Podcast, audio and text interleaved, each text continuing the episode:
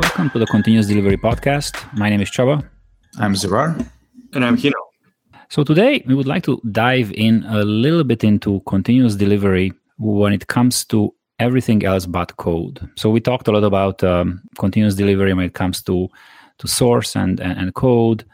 Uh, but now let's tackle the, the boundaries, things that they don't fit into this into this very large part of software development, but there are other things outside of code.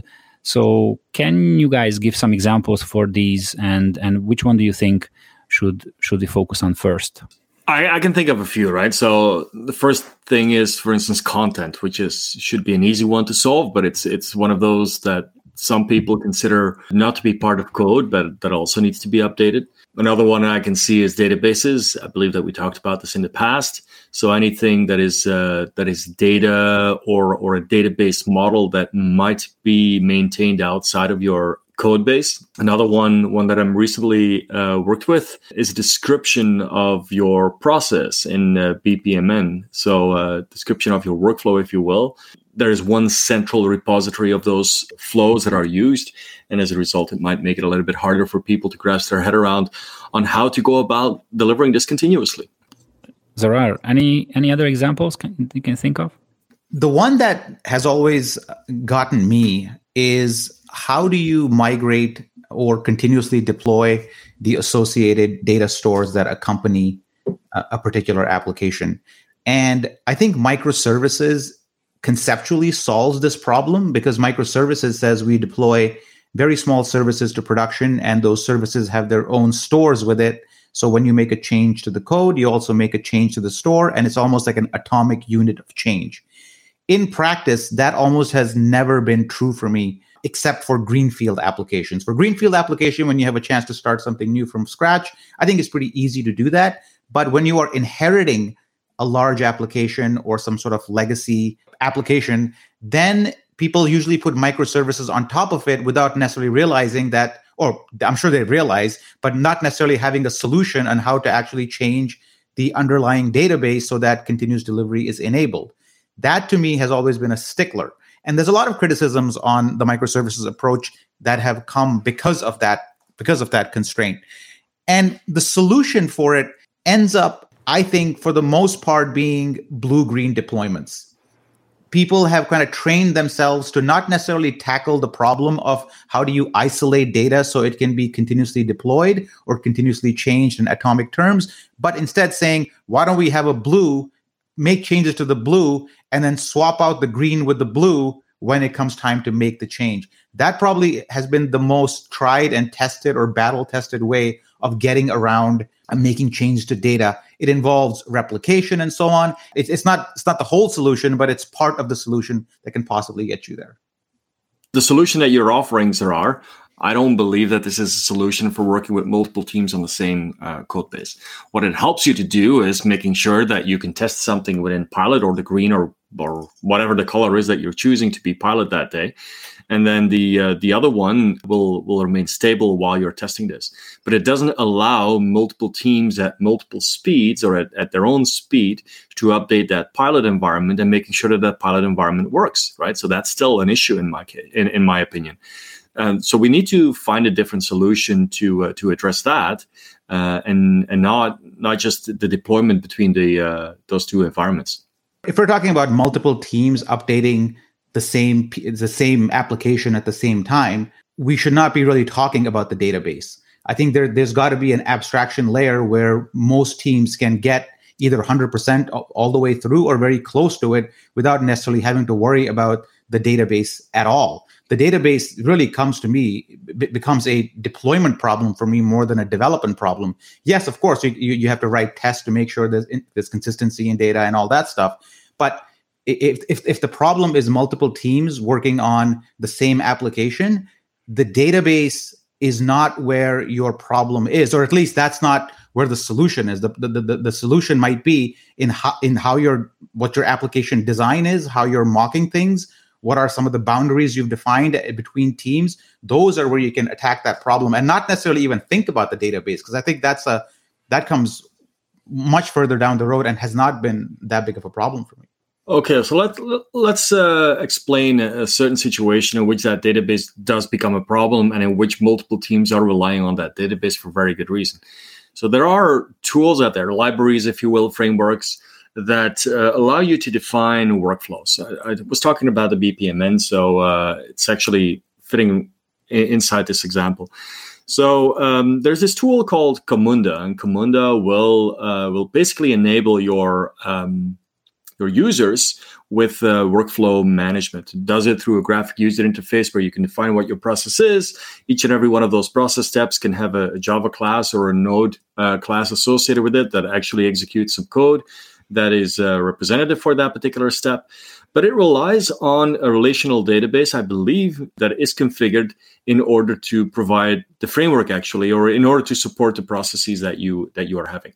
And um, if one particular team wants to add a specific process step, it needs to make sure that that process step or the data that is associated with it is supported by the database. Another team might need to do the same thing. So th- there you have two database model changes going on at the same time. How do you make sure that this is all possible?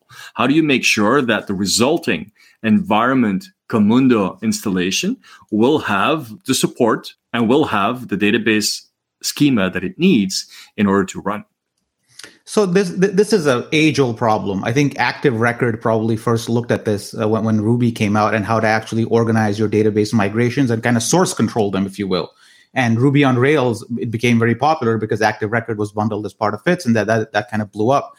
Uh, but going back to a more of a large behemoth type application like Camunda, I would look at Salesforce as a as an example. Actually, even though I, I'm not going to promote Salesforce here, but I think they're making attempts at solving this problem in in somewhat more more innovative ways, at least when it comes to the problem domain. I'm not saying it's it's a perfect solution, but at least it's something. W- what their approach is instead of configuring their application, their workflows, their customer objects, all their the Salesforce is all about objects in using GUI, what they have done is they have created a developer environment where you essentially fork out an instance of Salesforce every time you have to make a change. And when, whenever you make a change to the database model or to a GUI, it actually commits itself to a file and you check that file into, so, into source code and then it follows a regular merge process like you would with any other code but what what what they have done uh, in in a in, in a broader sense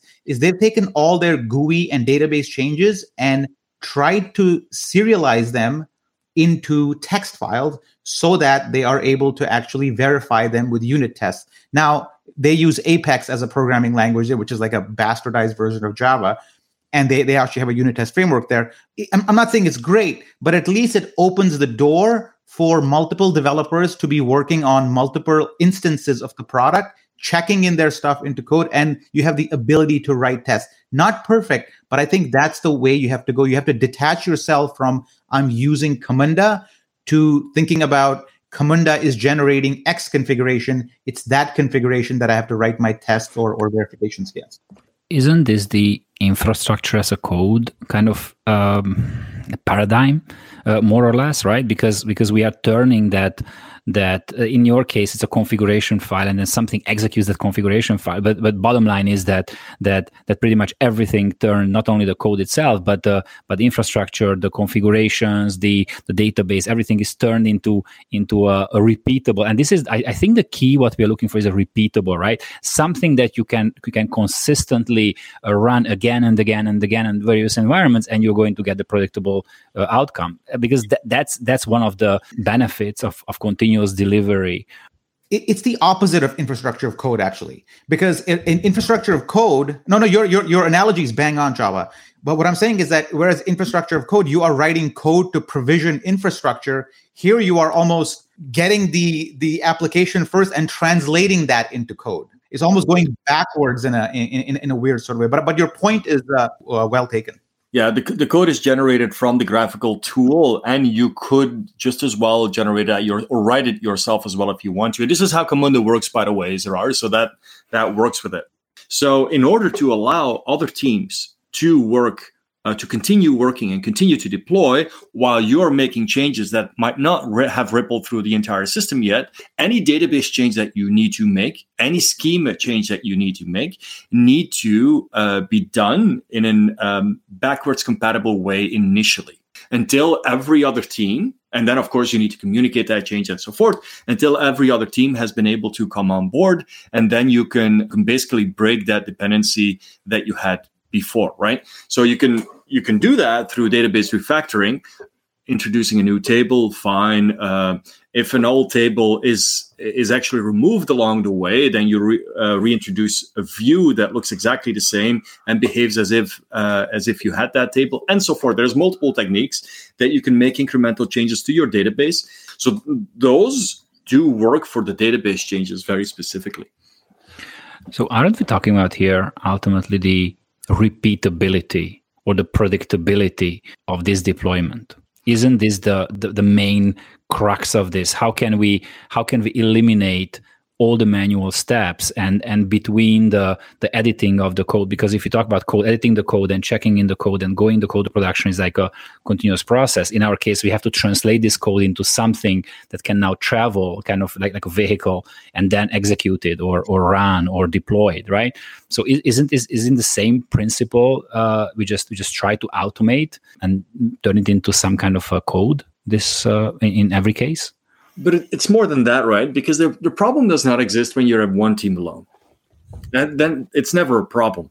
Uh, you can you can make those changes in an atomic way. You can deploy them. You can release them. That's not an issue whatsoever. The problem exists when you have multiple teams working on the same code at different speeds, and they uh, need to uh, make changes to crucial components that that impact dependencies between those individual teams that's those dependencies that you need to somehow version in whichever way, whether it's through feature toggles, whether it's through uh, through backend API versioning, uh, whether it's through backwards compatibility of databases, whatever technique you need to use in order to make that possible, and not change the system in a way that would prevent this other functionality that existed before that that system still supports those uh, those features that exist. I'm going to go back to the Salesforce example because I think I think that's what what the solution here is, at least in, in modern day times, is just like we think about making a branch and cloning a repository so we can make a make changes safely on a branch. Uh, I'm glad Cheesy is not here; he would have hated that one.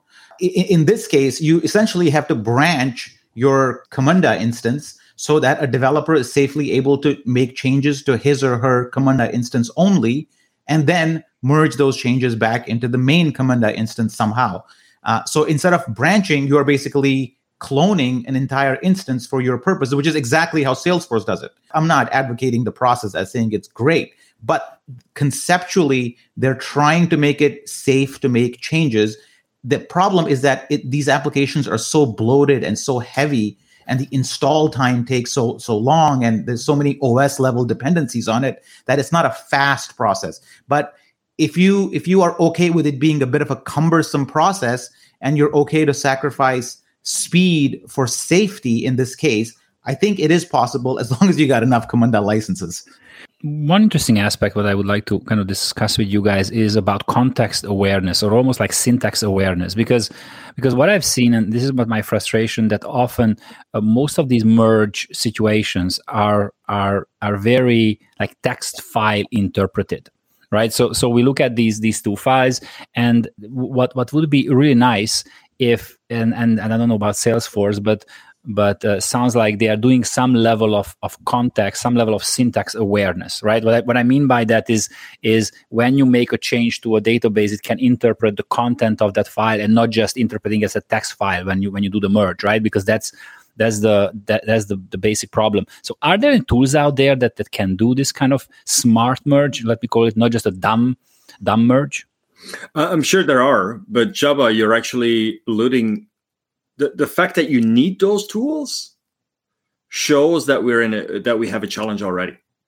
The introduction of new branches is moving away from continuous delivery While in continuous delivery, what we want to do is we want to have one stable branch that we all make changes to. And those changes need to be small and can be used by everyone else using those branches and making, uh, using that branch, that one branch, and making updates to it as well, being able to pull in those changes, seeing if they work in their own environment, and then uh, pushing them indeed, uh, always to the same single branch to reduce exactly the challenges that you're trying to address with special tooling right? So the, the, the system that Salesforce is is offering there is actually not a solution to what we're or not the solution that we want. And and Zarar, you alluded to that as well. You say it's not ideal. You're sacrificing speed for uh, for safety. Uh, my intent is to try to figure out a way to not sacrifice neither speed nor safety. Well, that's why it's always a jump into the an empty pool head first whenever you go with tools like these. That sounds like a very unsmart thing to do. It's why I've always, as a matter of personal preference, preferred to use business process libraries over business process tools which come with a GUI and all these other things. And th- this leads to like maybe another podcast where we have this infatuation to buy things that we think will solve our problem because we do a cost benefit analysis at some level and come to the false conclusion that buying this thing will solve our problems when exactly when it leads to exactly the problems that that Gino is uh, is outlining. So uh, let's conclude today's uh, continuous delivery podcast and follow us on uh, on LinkedIn. We have a LinkedIn channel, and um, this concludes the podcast. Thank you very much.